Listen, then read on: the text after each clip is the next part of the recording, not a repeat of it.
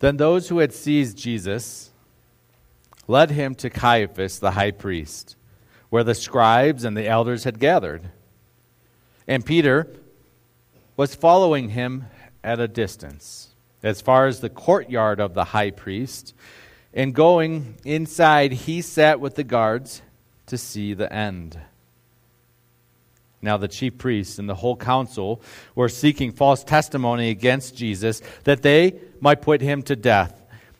But they found none, though many false witnesses came forward.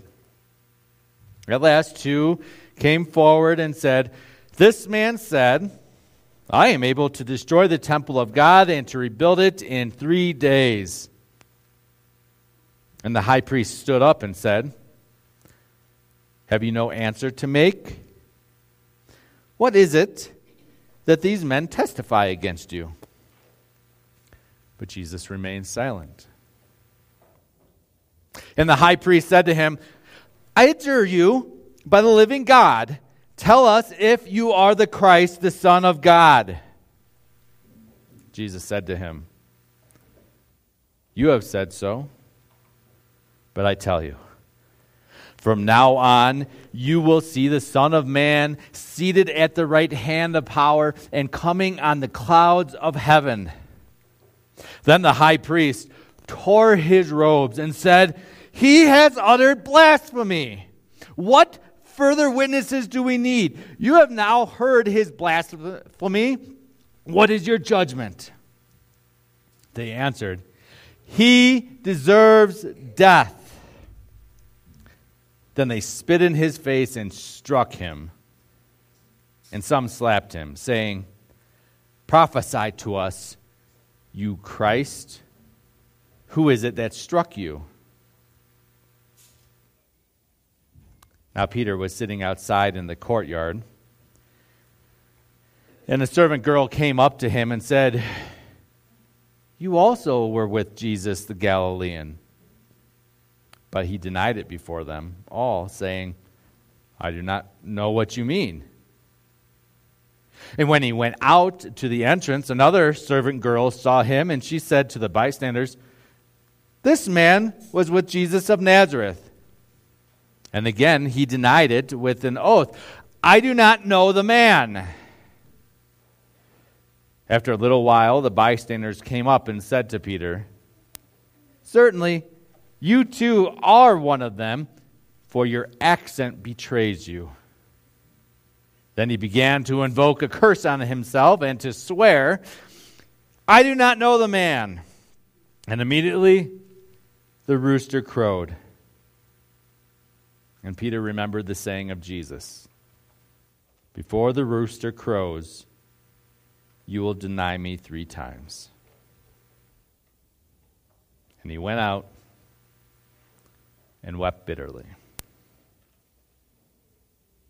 This is the gospel of the Lord.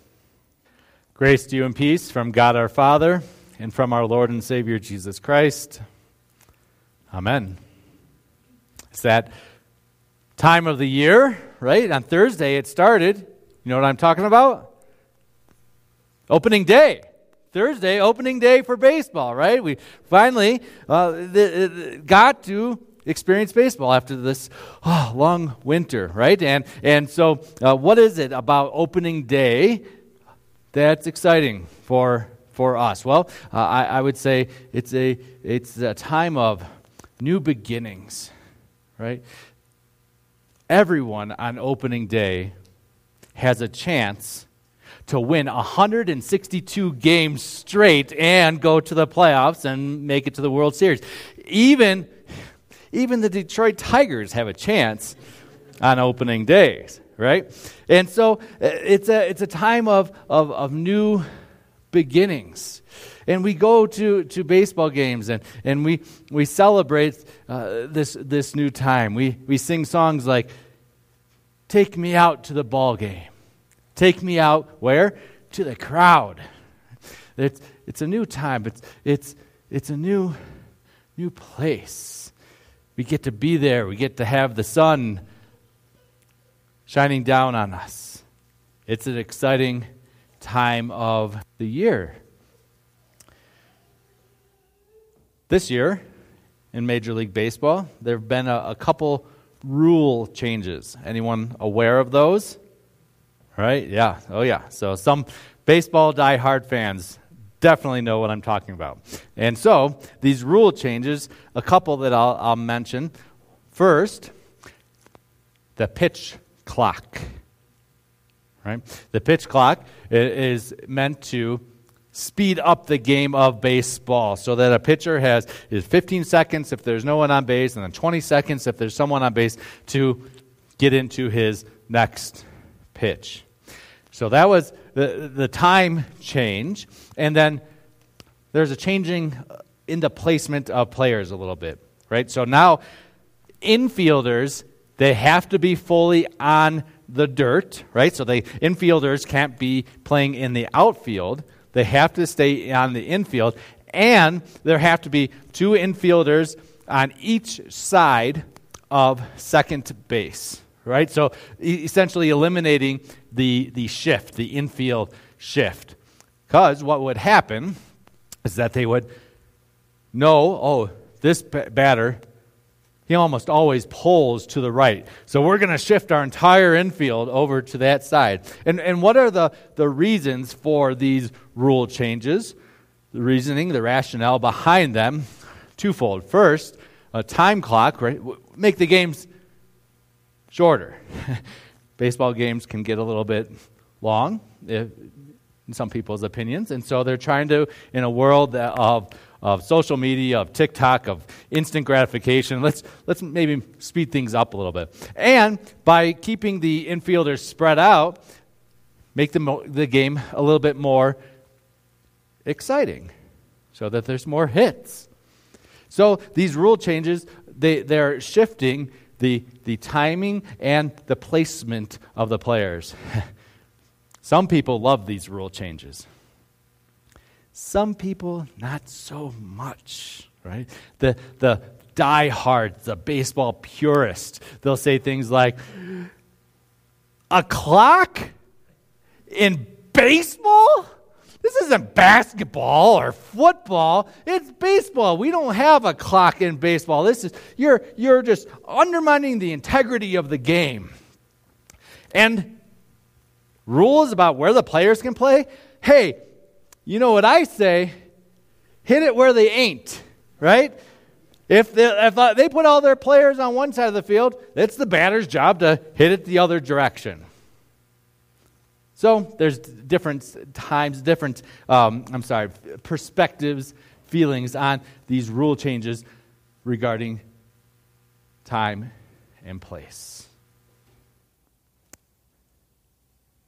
We are in a series called Follow Me. This year, we're going through the book of Matthew, and specifically during this season of Lent, and now entering into Holy Week, we are looking at the places of the Passion. This is sort of how we're preparing ourselves for this week, the holiest week in our calendar, for Good Friday, for Easter coming up. And we've been taking a look at the places that Jesus visited after he processed into Jerusalem on the donkey on Palm Sunday. So places of that Passion Week. Places like, well, Jerusalem as a whole, or the temple, or places like Bethany, a suburb of Jerusalem, like the upper room, where he celebrated communion and instituted the Lord's Supper, Gethsemane, where he said his prayers, or today, places like Caiaphas' house, specifically the courtyard outside of his house. We're taking a look at those places, and as we come to understand them more fully, then we can be prepared to worship our Lord even more greatly on Good Friday and on Easter. So today, we look at this place, Caiaphas' house. So let's take a look. Here's our map that we've been looking at the past few weeks. And so, you know, of course, this is all of Jerusalem area, metro area, if you will. And we have the Temple Mound here in the on the hill, right? And it's huge, obviously. We have looked at places like the upper room, so that's like down here, John's house. Bethany is over on the other side of the Mount of Olives. Last week, Garden of Gethsemane, where Jesus said his prayers before he is arrested and betrayed and arrested. The Kidron Valley, you can see the perspective here, about 1 mile. So to go from Garden of Gethsemane over to Jerusalem is a couple miles hike, right? And so now Jesus, he has been betrayed. He has been arrested in the middle of the night and taken by the soldiers, the temple guard primarily, taken here from the Garden of Gethsemane and taken back pretty close to the same area, same community where he celebrated communion, the Lord's Supper, with his disciples. This is a picture of some ruins of what we think might have been Caiaphas' house. Now, this one needs to have a few asterisks on it. First of all, we know for a fact this is not the courtyard that Peter was in. It's on top of the courtyard that Peter would have been in, we think, right? So this was a later build, but built on top of, we think, the ruins. Now, I have to say we think because there haven't been archaeological digs to verify that this indeed was Caiaphas' home, but we have a pretty good area. This general area of Jerusalem is where there were large homes. In fact, there was a large home that was relatively recently excavated and was found, and the home was 6,500 square feet, and so it's good size. These were posh homes, and you can see here, if we think that the home that Peter was in, Caiaphas' house, was similar to the one that we found, it probably looks something like this. And there would have been here a courtyard, kind of outside, open air, if you will, but maybe within the complex of Caiaphas' home. And so Jesus, he's drugged there, and he's drugged to this place, and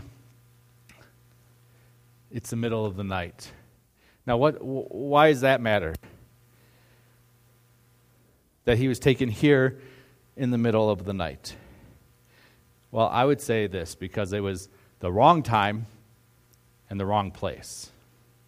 When Jesus was brought to this home of Caiaphas, he was brought before the Jewish ruling council, what's referred to as the Sanhedrin, this 71 elders and scribes that kind of oversaw the rulings in Jerusalem.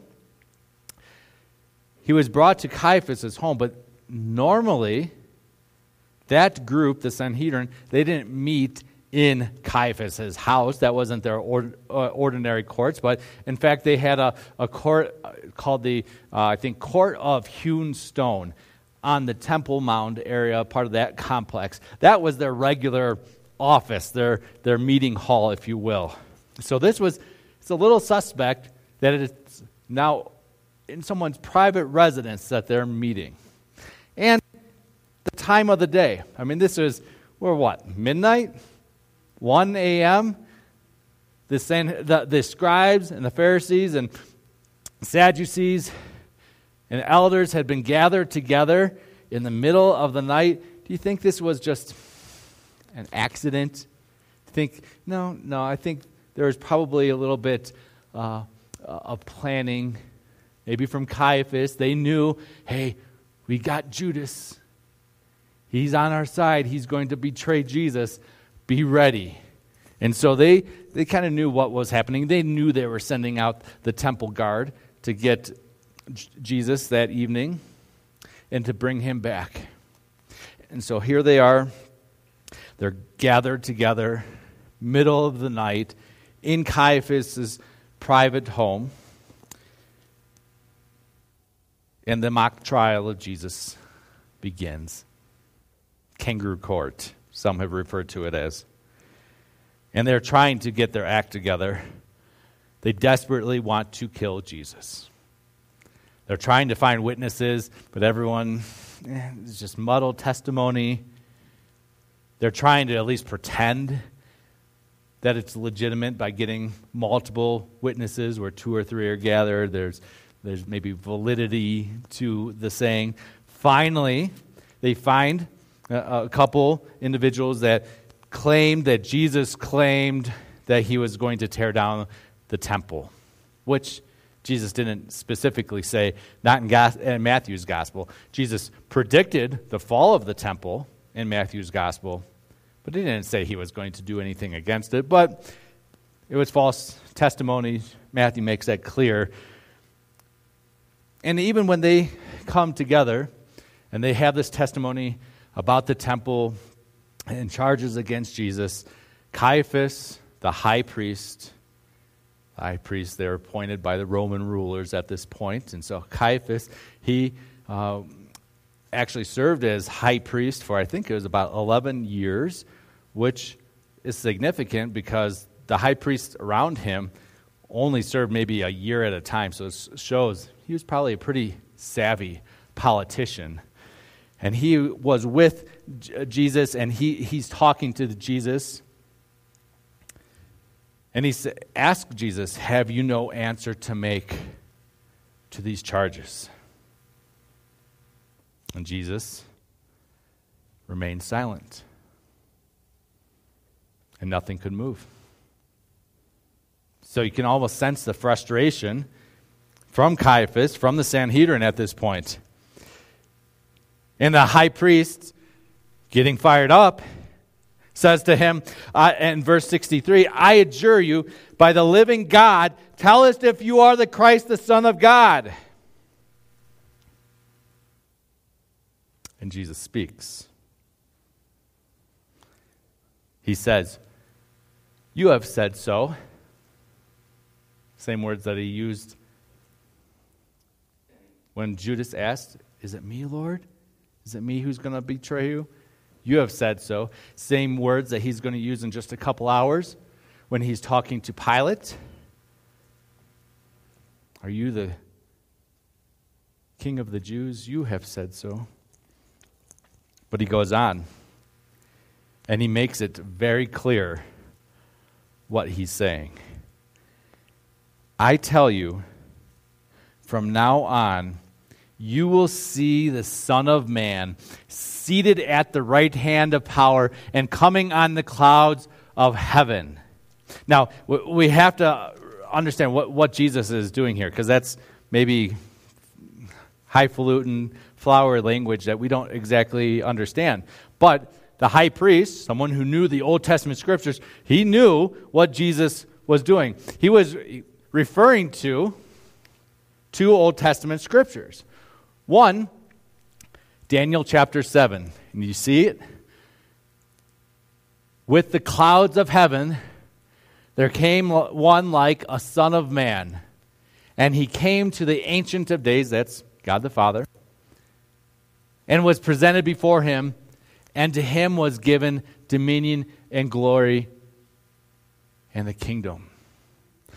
The other Old Testament scripture that Jesus is referencing, alluding to in this statement, is Psalm 110, verse 1, where the Lord says, sit at my right hand, and I will make your enemies a footstool. So when Jesus says, from now on, you will see the Son of Man seated at the right hand of power. In my version, the English Standard Version, power is capitalized. Who is that? God the Father. And coming on the clouds of heaven, everyone knows what Jesus is claiming. He's claiming he is the Messiah. He is the Christ. He is the Son of God. He is the Son of Man, prophesied in the Old Testament. Now, why does he use this type of language as he's speaking to Caiaphas? Well, if we think back just a few days, Jesus was in the temple speaking openly, publicly, referring to some of these things, talking about these things. And it seemed that Caiaphas and the religious leaders just couldn't hear. It was like they're talking a different language. And so what does Jesus do at this point? He goes to the Old Testament. He says, if you want to understand me, if you want to know who I am, let's use the Old Testament language. That is who I am. It's worth stopping here, because I think we live in a world today where maybe we can be talking past other people. In a world today that uses words like love,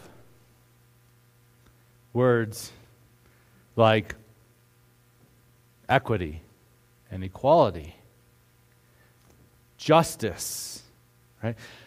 But those words, sometimes when we talk to people, we recognize, I don't think you mean the same thing I mean when I use those words. So it's so important for us that as we use those words as Christians, as we come to understand those words, that those words are grounded in this word, in the Scriptures. Because that is the true definition, God's word, of what those words actually mean. Jesus gives us an example to follow. Follow me. But of course, we don't stop there.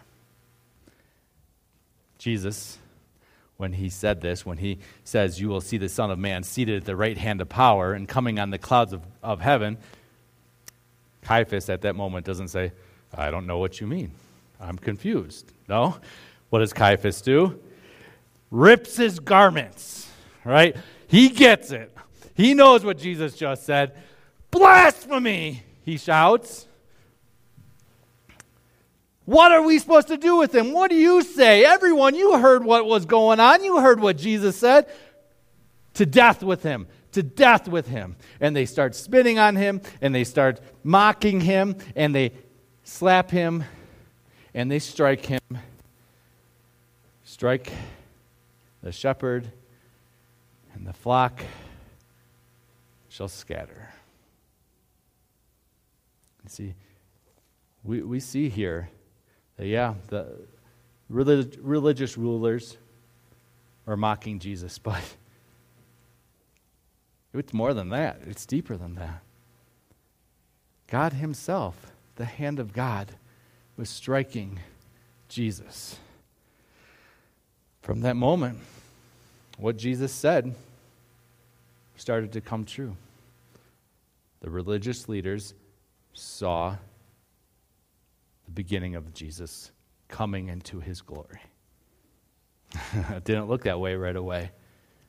It looked like a lot of pain, a lot of blood, a lot of rejection, a lot of death. But that is what led. That's why Jesus, when he says, from now on, you will see. They're seeing it. When the clouds came pouring in a few hours later over Calvary as Jesus hung upon the cross, they saw what was happening. 3 days later, when Jesus gets up from the dead, they saw Jesus coming into his power, Jesus coming into glory. When Jesus was ascended on the clouds into heaven, people saw Jesus coming to the right hand of God the Father and sitting by his side while his enemies were made his footstool. People saw Jesus, amongst other things, was a prophet. all along this whole time, someone else was there. That's Peter.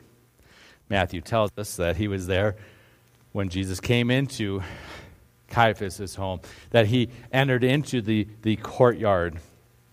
And that now Peter was sitting outside in the courtyard, and someone comes up to him, a servant girl. And she said, "You also were with Jesus, the Galilean," right? And he denied it before them all, saying, "I do not know what you mean." Strike one. Let's think about this a little bit more.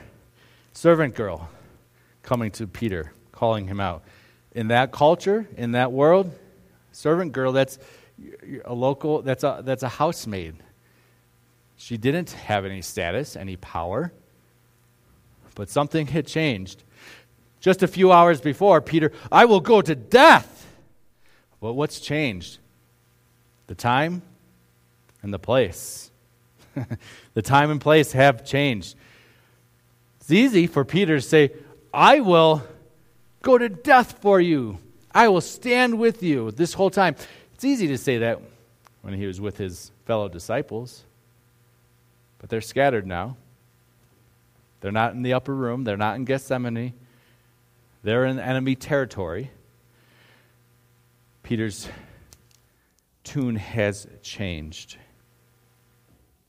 Went out to the entrance, and another servant girl is there, and she said to the bystanders, "This man, this one right here, he's with Jesus of Nazareth." And again, he denied it even more emphatically, with an oath this time. "I don't know the man." Strike two.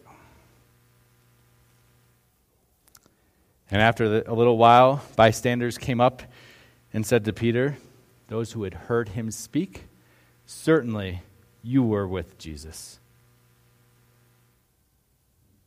Your accent betrays you. We can identify maybe a Texan accent in our world today, or some people say, "I have an accent. They sound like I'm from the North Midwest or Minnesota or something," right? I don't think so. But some people hear it, apparently. His accent is giving him away because he's from Galilee. They spoke a little different. They had a different dialect of Aramaic that they spoke. So they call him out again.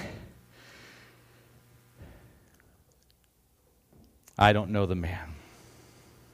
That's what Peter says. He invokes a curse. He swears. If we had a cartoon picture of Peter at this point, it would be Peter with a bubble off to the side with asterisks and squiggly signs, and Peter was emphatic at this point, right? He's swearing, "I don't know the man," and the rooster crows. And he's struck to his heart, realizing what he's just done.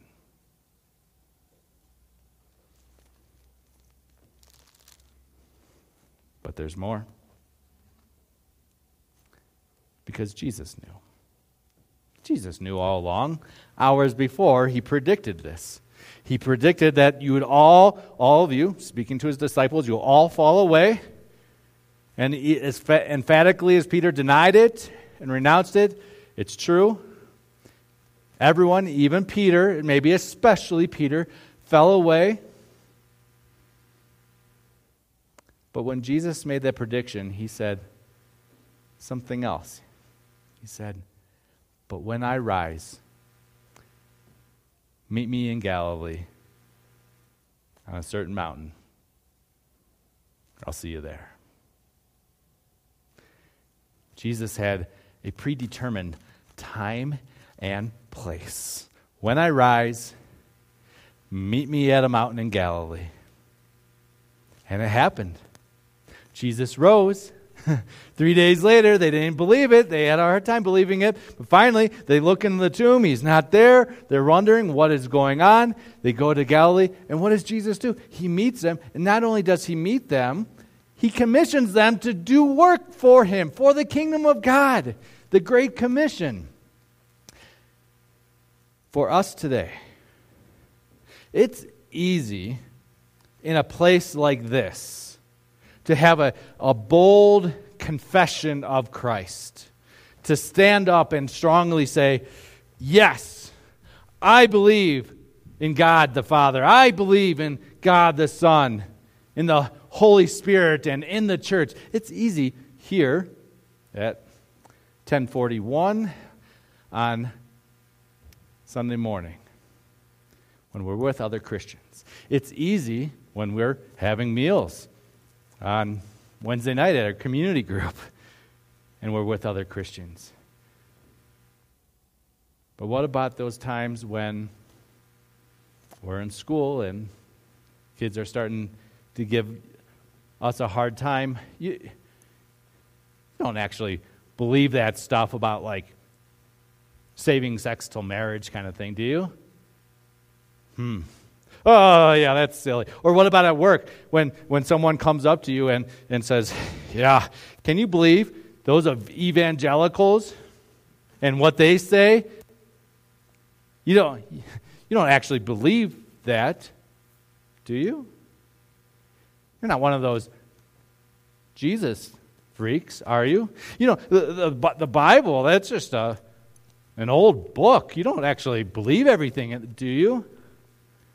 Oh, it's so much harder when we want to be liked, when we want to be accepted, to just do what Peter did. Slowly step out of the courts. Slip away